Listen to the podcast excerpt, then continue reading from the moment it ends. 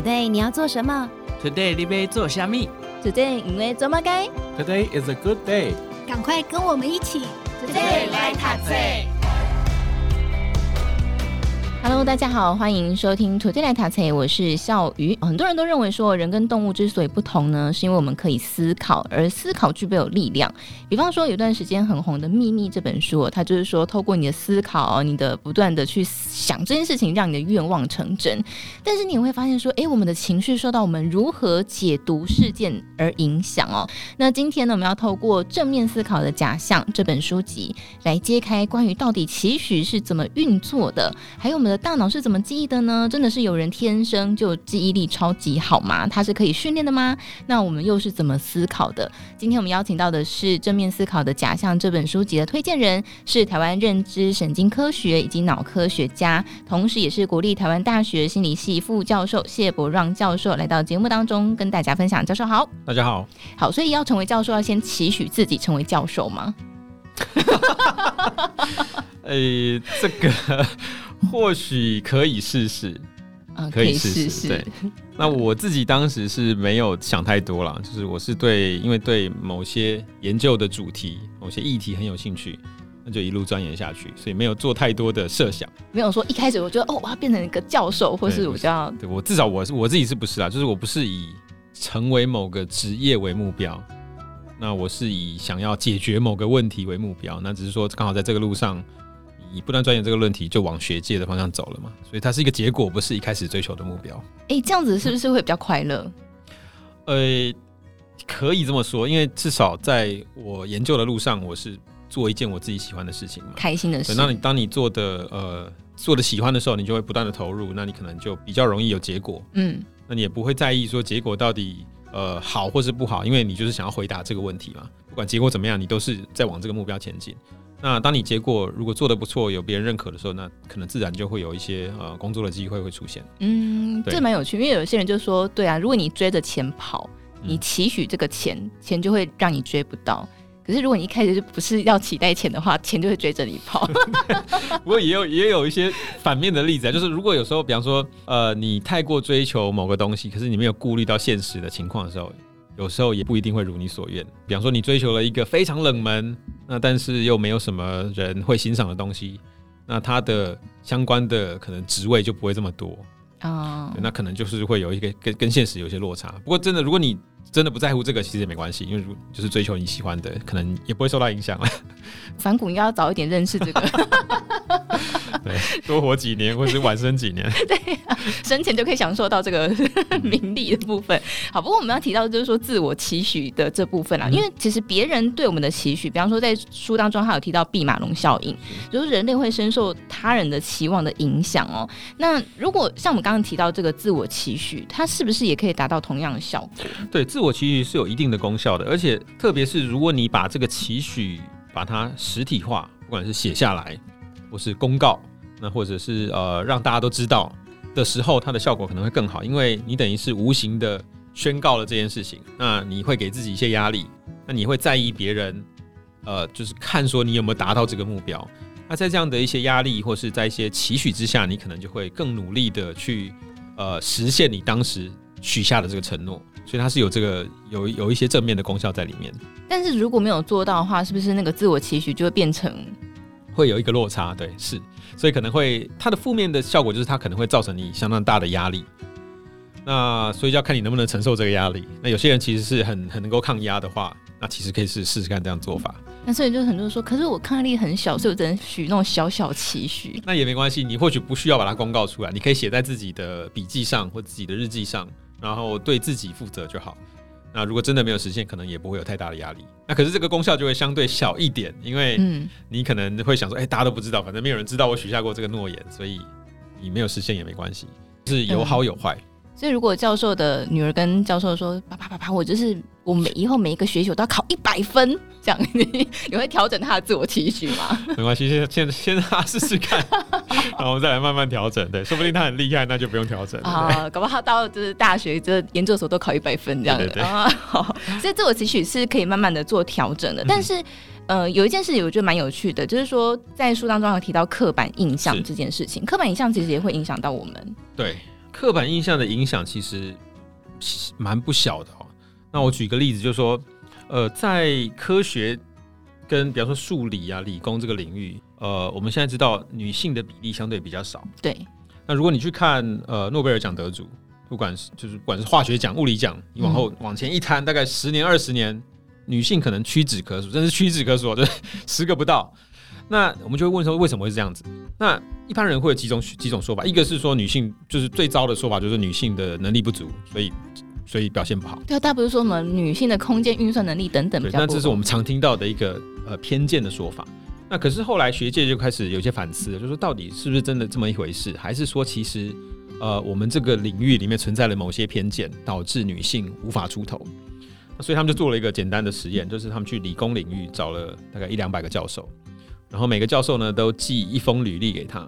嗯，那这个履历每个教授收到的履历都是一样的，大家收到一模一样的履历。那有些教授收到的履历上放了一个男生的名字。另外一些一半的教授收到的是女生的名字，小美，对，那一个是一个是小明老王，对，好，那结果就发现哦，拿到男性名字的这个履历表的教授，他比较愿意收这个人，那比较愿意投入多的时间去照顾这个助理，比较愿意给较高的薪水，那年薪差到七千美元哦，哇，差那么多，对，所以你所以那这个简单的小实验就告诉你说，在至少是理工这个领域。教授应该是我不知道有没有偏见啊，可是希望是没有。可是即使他们认为自己没有，他们依然在收到履历的时候呢，会因为对方的性别而改变他对这个人的看法。即使履历上完全一样，只是差这个性别而已。嗯，那所以就可以看到说，可能有这种存在的某种形式的偏见，导致女生比较进不了这个领域。那你要说为什么诺贝尔奖得的都是男性，那可能就是因为这个原因嘛，或者至少这是其中一个原因，因为女生都被你排挤掉，进不来，所以当然会产生这样的一个偏误。所以，呃，这个偏见确实是存在的，而且是存在很多的领域，很多平常我们可能没有仔细思考的的这个环节里面都存在这样的偏误。但是女性能力其实并没有真的比较差吗？呃，可能跟男性有一些差异。比方说，呃，我们现在知道说，在语言能力上，可能女生有时候会比较好。嗯，比方说，你看小朋友的语言能力表现，那在然后同样是三岁四岁，他的女性的小朋友，他通常的。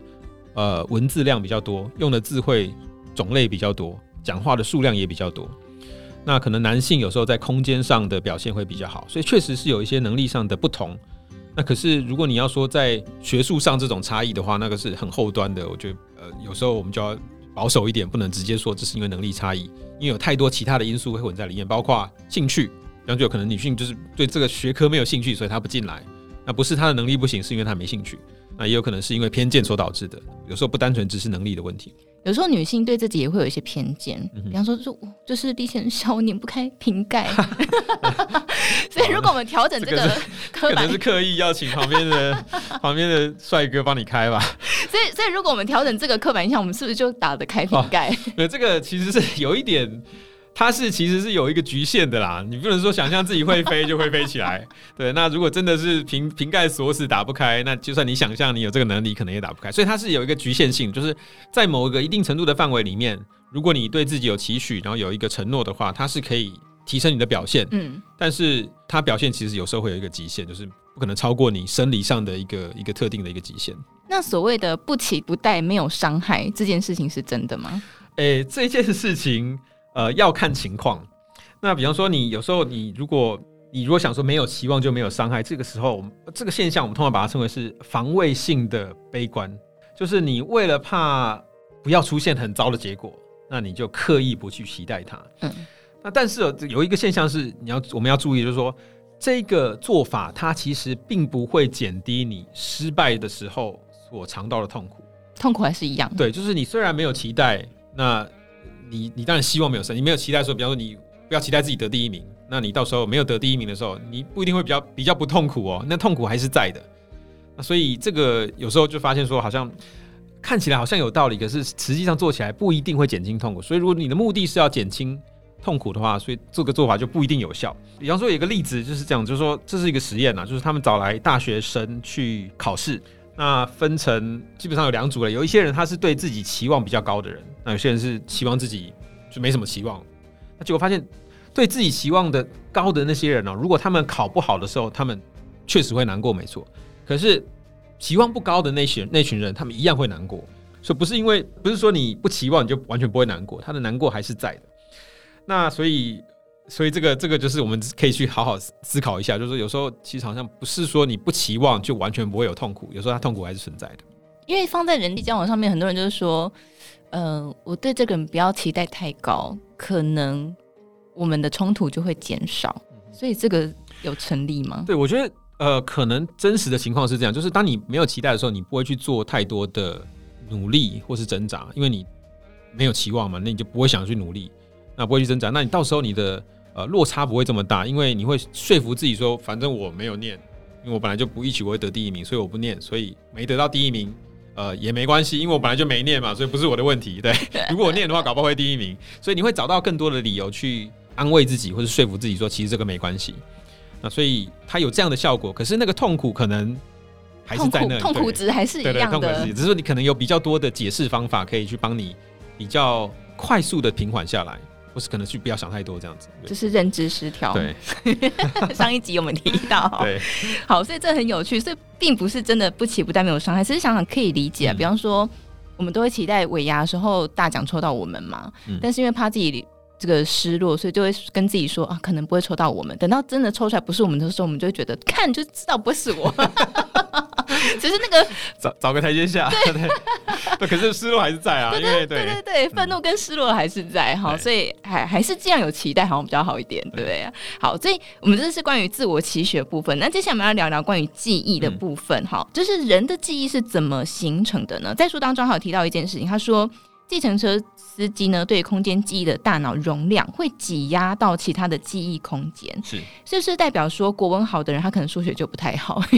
好，这个可能要小心一点，就是我们在诠释上呢要小心一点，就是这个现象呢，可能有两种解释方法，一个当然是像你说的，就它可能有些生理上的机制会出现排挤效应，就是当你把所有的资源都投入了开计程车去做空间记忆的时候，那事实上他们科学家也发现这些计程车司机。他在做一些语言测验的时候，他的表现没有这么好。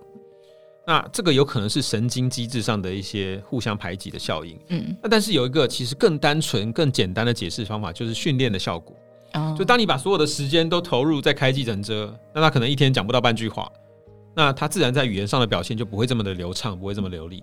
那所以它有可能是时间上的排挤，而不是生理机制上的排挤。所以如果爱讲话，计程车司机就不会。有可能他就会 搞不好语言能力也变好。那所以这个其实也也可以反映在我们生活上啦。比方说，呃，你如果担心小孩子玩三 C 玩太久，其他的东西表现不好，那这是合理的。嗯。那可是你要留意是不是因为时间的关系？如果他把二十四小时全部投在三 C 上，完全不跟人做人社交互动，完全不讲话，铁定他的社交跟语言能力会表现比较好。哦，那可是这不是三 C 本身造成的，是因为他把所有的时间都投入在这件事情上。那这个论证也可以应用在其他，比方说，如果你让他一天二十四小时都坐在家里玩积木，那他的空间跟那个积木能力会变好。可是他一样，他没有社交，他没有语言，他的语言能力一样跟着会下降。所以说，重点是在你时间怎么分配，而不是不需要完全怪罪在三 C 上。所以一万个小时的理论是这样来的吗？呃，类似一万小时说，当你刻意的练习某些。呃，特定的能力或是呃记忆的时候，就是技术的时候，那当你不断的透过练习，不断的刻意的练习的时候，你就会不断精进这个能力。但是教授同时具备很多不同的领域的专业。嗯你是怎么分配时间？哎、欸，我的同时，我的同时的专业好像也不多了，也就这么几个而已。对，所以呃，我觉得是看兴趣啦。就是如果你时间足够的话，你就是依依照你的兴趣去做你喜欢的事情。可是你看啊，我们一天一天二十四小时嘛，嗯、上帝给我们很公平嘛。嗯、我二十四小时，教授也是二十四小时。可是教授又有研究，又是当教授，然后又写书，书还写的很好看。这个是天生的吗？我觉得这刚好是因为在这个领域是我自己本来就喜欢的事情，就是我本来就是研究人类的心理、认知跟大脑，所以做的其实都是同一个专业，所以并没有想象大家想象中的这个跨领域跨的这么广泛啊，因为都是专业上，所以啊、呃，比方说我如果看论文，那如果做个笔记，那如果把这个笔记再稍微转换一下，就可以用比较科普的形式把它转换出来，所以它其实还是在专业轨道上的一个小分支而已。哦，对，所以。所以没有没有大家想象中这么厉害。谢谢教授的安慰。但是我们常会讲说，这个学习跟情绪关系的，嗯嗯对不对？但是这就让人蛮吊诡，就是说，比方说我们在学一些历史事件或者学地理好了，嗯，南投在哪里，跟台北在哪里，我们好像很难投入很多的情绪。而且想想，如果我们每一次学习都要投入很多情绪，那不是很累吗？是。那可是，如果你能够善用情绪去协助你记忆的话，那有时候它会对你的记忆的内容很有帮助，或是记忆的强度很有帮助。那我猜大家应该都有听过所谓的记忆宫殿，或是一种视觉化的记忆方法。意思就是说，如果你要记住一连串的，比方说一些单字啊，或是一些物件的时候，那通常你可以用视觉化的方式把它的记忆强化。那我不知道大家对记忆宫殿有没有有没有概念？就比方说，假你你要记住，比方说五个物体，比方说桌子、水壶、电灯、呃麦克风等等。假设我们这个二十不是只有五个，假设有二十个，那一般人记不住二十个。那它的记法呢？记忆宫殿的记法就是说，你可以想象你家里的场景，比方说一进门。先有一个镜子，假设我家好了，有个镜子，然后隔壁有沙发，再来有电视，再来有鱼缸，再来有钢琴。那这个顺序是我基本上一辈子不会忘记的，因为它就是我每天我闭上眼睛，我都都想象得出来。那记忆宫殿呢，就是你把刚刚讲的这二十个要记的物体呢，粘在你这个进门的顺序的每一个东西上。比方说第一个物体，就把它想办法跟你的镜子做连接，然后透过越生动的想象，越情绪化的想象越好，它越容易记住。因为我们其实我们。呃，人类的记忆方式最早期其实是这种透过视觉方法的。那当你有情绪出现的时候呢，它可以强化你的一个一个感知，因为它觉得有危险，所以它要特别把它记住。透过这样的方法呢，你就一进门，你想到你的镜子，就会想到第一个物体，因为它已经做了一个视觉的连接。就比方说，我们把麦克风想到镜子上面去，对，它就不会是一个哦，只是麦克风在镜子上，可能还太多一点点。比方说，你应该想象说，有一个跟镜子就全身镜一样这么大的麦克风。然后整个粘在上面，然后 夸张化这样，夸张化，而且可能这个麦克风还在自动的这个不断的转动，就有有动态，然后有影像，那可能它还发出这个可怕的声音哦，让你有一个情绪上的一个连接。透过这样的方法，生动的想象，然后有情绪性的想象，然后把它连接起来，这样你就不容易忘记。哎，但是这个会变成长期记忆吗？可以，这可以记相当的久哦，真的。对，所以它可以记相当长一段的时间。那当然，如果你下次再用同一套宫殿。去记另外二十个物件的时候，可能就会产生混淆，记忆会被覆盖过去，会被覆盖过去，或是你会忘记说，哎、欸，上次我明明是把麦克风连上去，那这第二次你又要记电脑，那你可能会就会出现混淆的状态。所以你的记忆宫殿要够大，要够大，要够大才能够记很多东西。那郭台铭应该可以记很多，因为他们家很大，那可能找他的随身的助理帮他记就可以了，他本人不用记。可是大脑是用来记忆的吗？记忆是大脑很重要的一个功能呢，我们应该这样讲，就是说很多重要的事情，其实我们都是要靠记忆系统把它记住，你才能生存下去。那比方说，我们回到这个古代原始的情境，你必须记得哪边有食物，怎么走到这个有食物的地区，那哪一个地区有危险，哪里有坑洞，那呃做了什么事情会有什么负面的结果，这些都是要靠记忆的系统去帮你记住这些可能的奖赏跟后果跟位置的。那所以，如果你这套系统运作不良的话，可能就不容易在这个环境中生存。所以，记忆可以说是大脑很重要的一个功能。但因为有些人是很会背书，有一些人不太会，是。所以这跟记忆的方法，比方说我们刚刚说到宫殿记忆法，跟记忆的方法有关，还是跟记忆的能力有关系？好，这个都有。那有些人就是天生记忆能力比较好，他可能可以接近过目不忘。那有些情况，呃，就是你不一定可以过目不忘。那你就要透过重复的背诵，或者是透过一些记忆的技巧去协助你记住它。那这个是可以后天训练的。诶，所以像有些人是脸盲，嗯，然后有一些人是很会认脸，是，这也是跟刻意的训练有关。好，脸盲是一个特殊的认知失调或是认知能力上的问题。那我们现在知道说，在脸孔辨识的时候呢，有一个脑区叫梭状回脸孔区，英文叫 fusiform face area，就是它专门处理脸孔。你只要在这个人的眼前放一张脸孔，你的这个脑区就会反应。那所以它就是叫做 face area，就叫脸孔区域。那现在发现有些人脸盲呢，是因为这个脑区它的功能运作失常，或是异常，或是这个脑区基本上受损了，导致这个脑区无法运作，所以它无法辨识眼前的这个人脸是哪一张脸。所以这个是跟呃脑可能跟大脑的运作功能有一些关系的，而不是单纯的记忆功能而已。这个脑区基本上没有在运作了，或是无法顺利的运作，导致你。无法去区辨眼前的这个呃五官所构成的影像，呃到底是什么？但是一般人就是对熟人是可以辨认得出来的。对，理论上是可以的。照照理来说，应该要可以。那如果你发现连自己的亲人的脸孔你都无法辨认，可能就是有脸盲的情况。那失智症患者有可能就是这个区域受损？呃，失智症患者通常是全面性的记忆受损，不只是脸盲哦，不只是脸孔处理的这个对脸孔，有时候反而可能没有脸孔，脸孔可能没有很大的问题，而是他他认得这个人脸，可是他他无法记起这个人脸跟什么东西有关。他可能记记得说，哎，这个这个人是每天都来照顾我的人，可是他失去了这个人跟这个人相关的所有的记忆的细节，然后他不知道他是我的儿子。或是不知道他可能就是还是我家的邻居，那你也不知道他的姓名。可是有时候失智症是知道这个人，他说这个每天我都看到他，只是他不知道他是谁。哦，那而且失智症通常是呃，他会涉及广泛的脑区的损伤，就不只是只有记忆而已，有时候有认知上的问题、情绪上的问题。嗯，呃，它是一个全面性的大脑呃退化的一个疾病。那现在脑科学有办法，比方说就是把大脑受损的地方把它修复起来。啊，现在应该还做不到，至少人没办法修复大脑这件事情。对，如果你指的是比方说神经细胞受损或是死亡的话，嗯，目前还没有明确的方法可以让它活化，让它活化，或是你要重新植入新的细胞，困难度很高，困难度很高。对，未来可能可以做到了，然后你可以可以透过干细胞去生成一些呃自己的跟自己身体相容的神经细胞植入进去，可是目前还没有办法明确做到这一点。好，我们未来应该可以 期待教授 这个是真正大突破。好，所以这是很有趣哦。那另外一个事情想来聊聊，就是关于思考模式这件事情。嗯、因为我们每个人对事情的解读是不同嘛，所以这个思考的模式，它到底是一种天生好，还是说我们的后天？因为很多人说宝宝会有不同的天生气质嘛，是，所以他们对事物的反应跟刺激也会不一样。有些宝宝就是真的是比较敏感，有些人可能就真的比较。大啦啦，所以这是一个天生气质，还是说他后天会再把它形塑呢？好，这个两个都两者都有，就是除了他天生会有一些影响之外，但是这并不代表他一辈子就一定会只是如此，嗯，所以他有后天的的机会可以去改变它。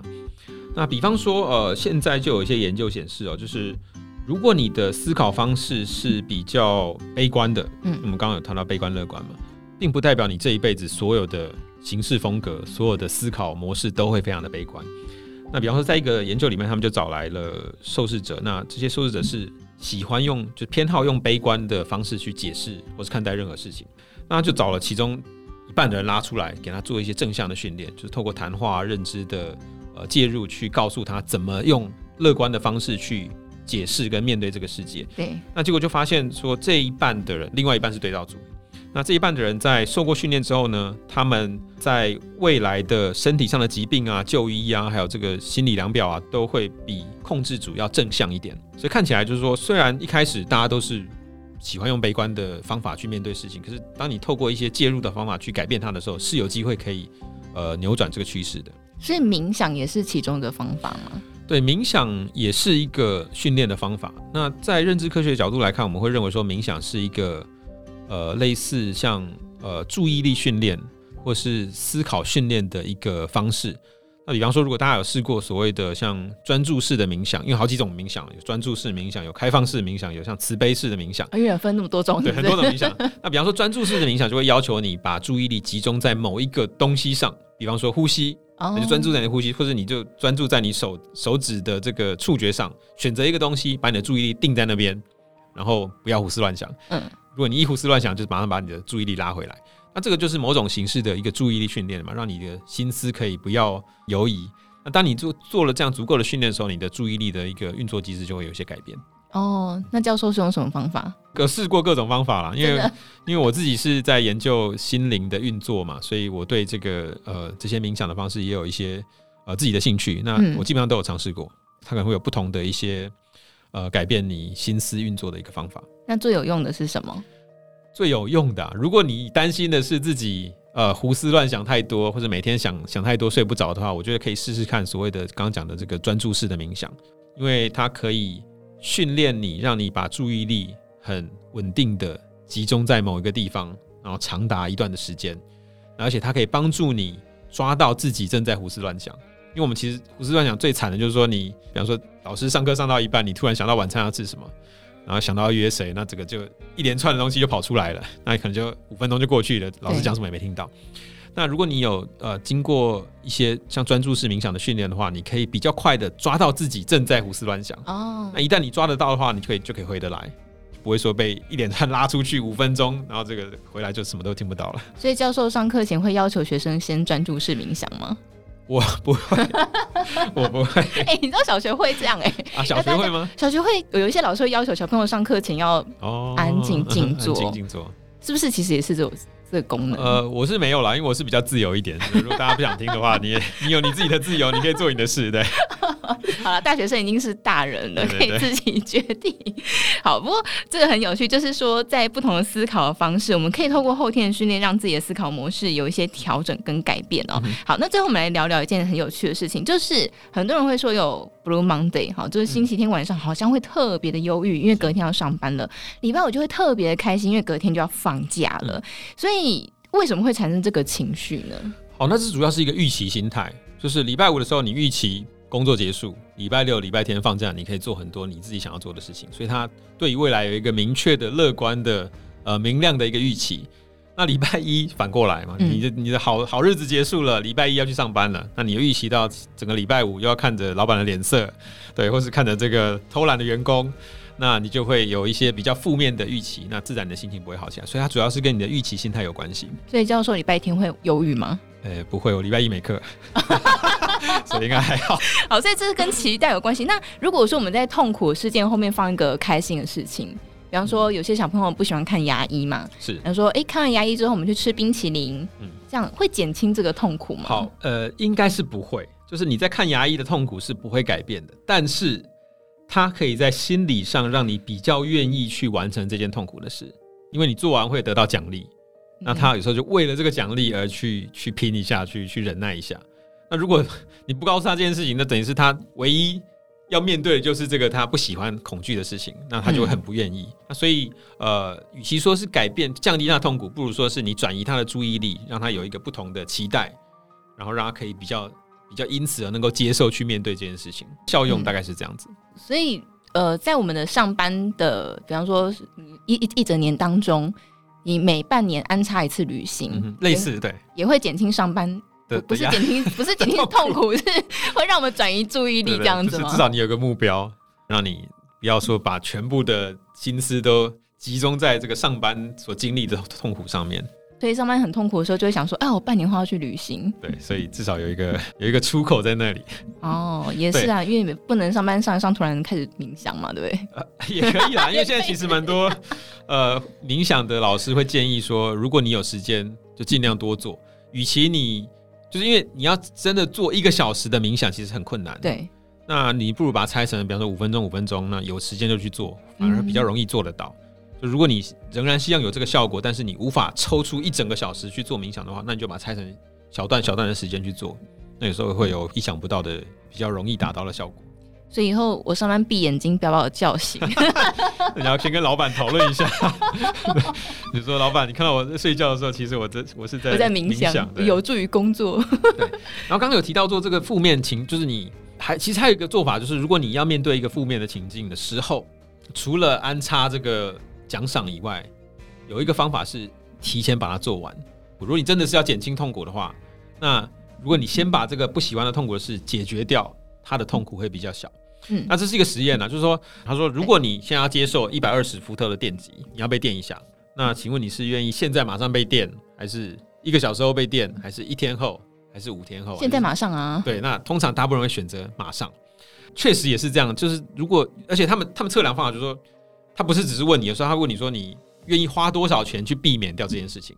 那通常如果是五天，就比较远的时间的话，你会花越多的钱去避免掉它，因为你不想在那么远的一个未来去被去承受这样的痛苦。因为中间会有很多担忧跟烦恼。对，所以你要早一点解决这个痛苦，它你的这个痛苦就会比较少。如果大家真的想要避免掉某一这个某一个事件带来的痛苦跟烦恼的话，可以尽量及早的去解决它。那我可以理解为什么小孩会为了十月份才要打的疫苗。九月份就开始在哭了，哦，因为他一个忧虑一直在那里，对，所以早死早 超生是有道理的，对。哎，但是这样如果这样一来的话，因为人都会趋吉避凶嘛，如果早点做完可以早死早超生，早点解脱的话，那为什么人会有拖延症呢？就是该做的事情硬要拖拖拖拖拖，但是拖的过程也很痛苦。对，这个可能有其他的因素啦，因为有时候你的面对的痛苦可能不止一个。哦，那有时候你的拖延是一些无关紧要的，比较没那么重要的，好像出事也没关系，你就摆在最后。那如果到时候真的拖过死线了，就算了。嗯，那有些是这种情况，就是因为它是一个小东西，那你就把它摆到最后，所以它对你痛苦也不会这么大。所以有时候拖延症，呃，常常是会出现在这种小的东西上，比如小作业啊，然后这个。就是很小的物件上，而不是这种重大的事件。哦，也是啊。如果说这这个作业没有完成，隔天就会就被打的话，嗯、可能大家就马上就做完了，对，对不对？对。那如果无关紧要，可能就会拖着。所以减肥一直不成功也是这个原因。减肥 因为这不减没有成功，好像也不会怎么样啊。对，有可能就是你的意志力不够坚定，可能不减也没差，的。对。就导致不减也没关系。所以如果一个礼拜后没有减下三公斤，就会罚五百万。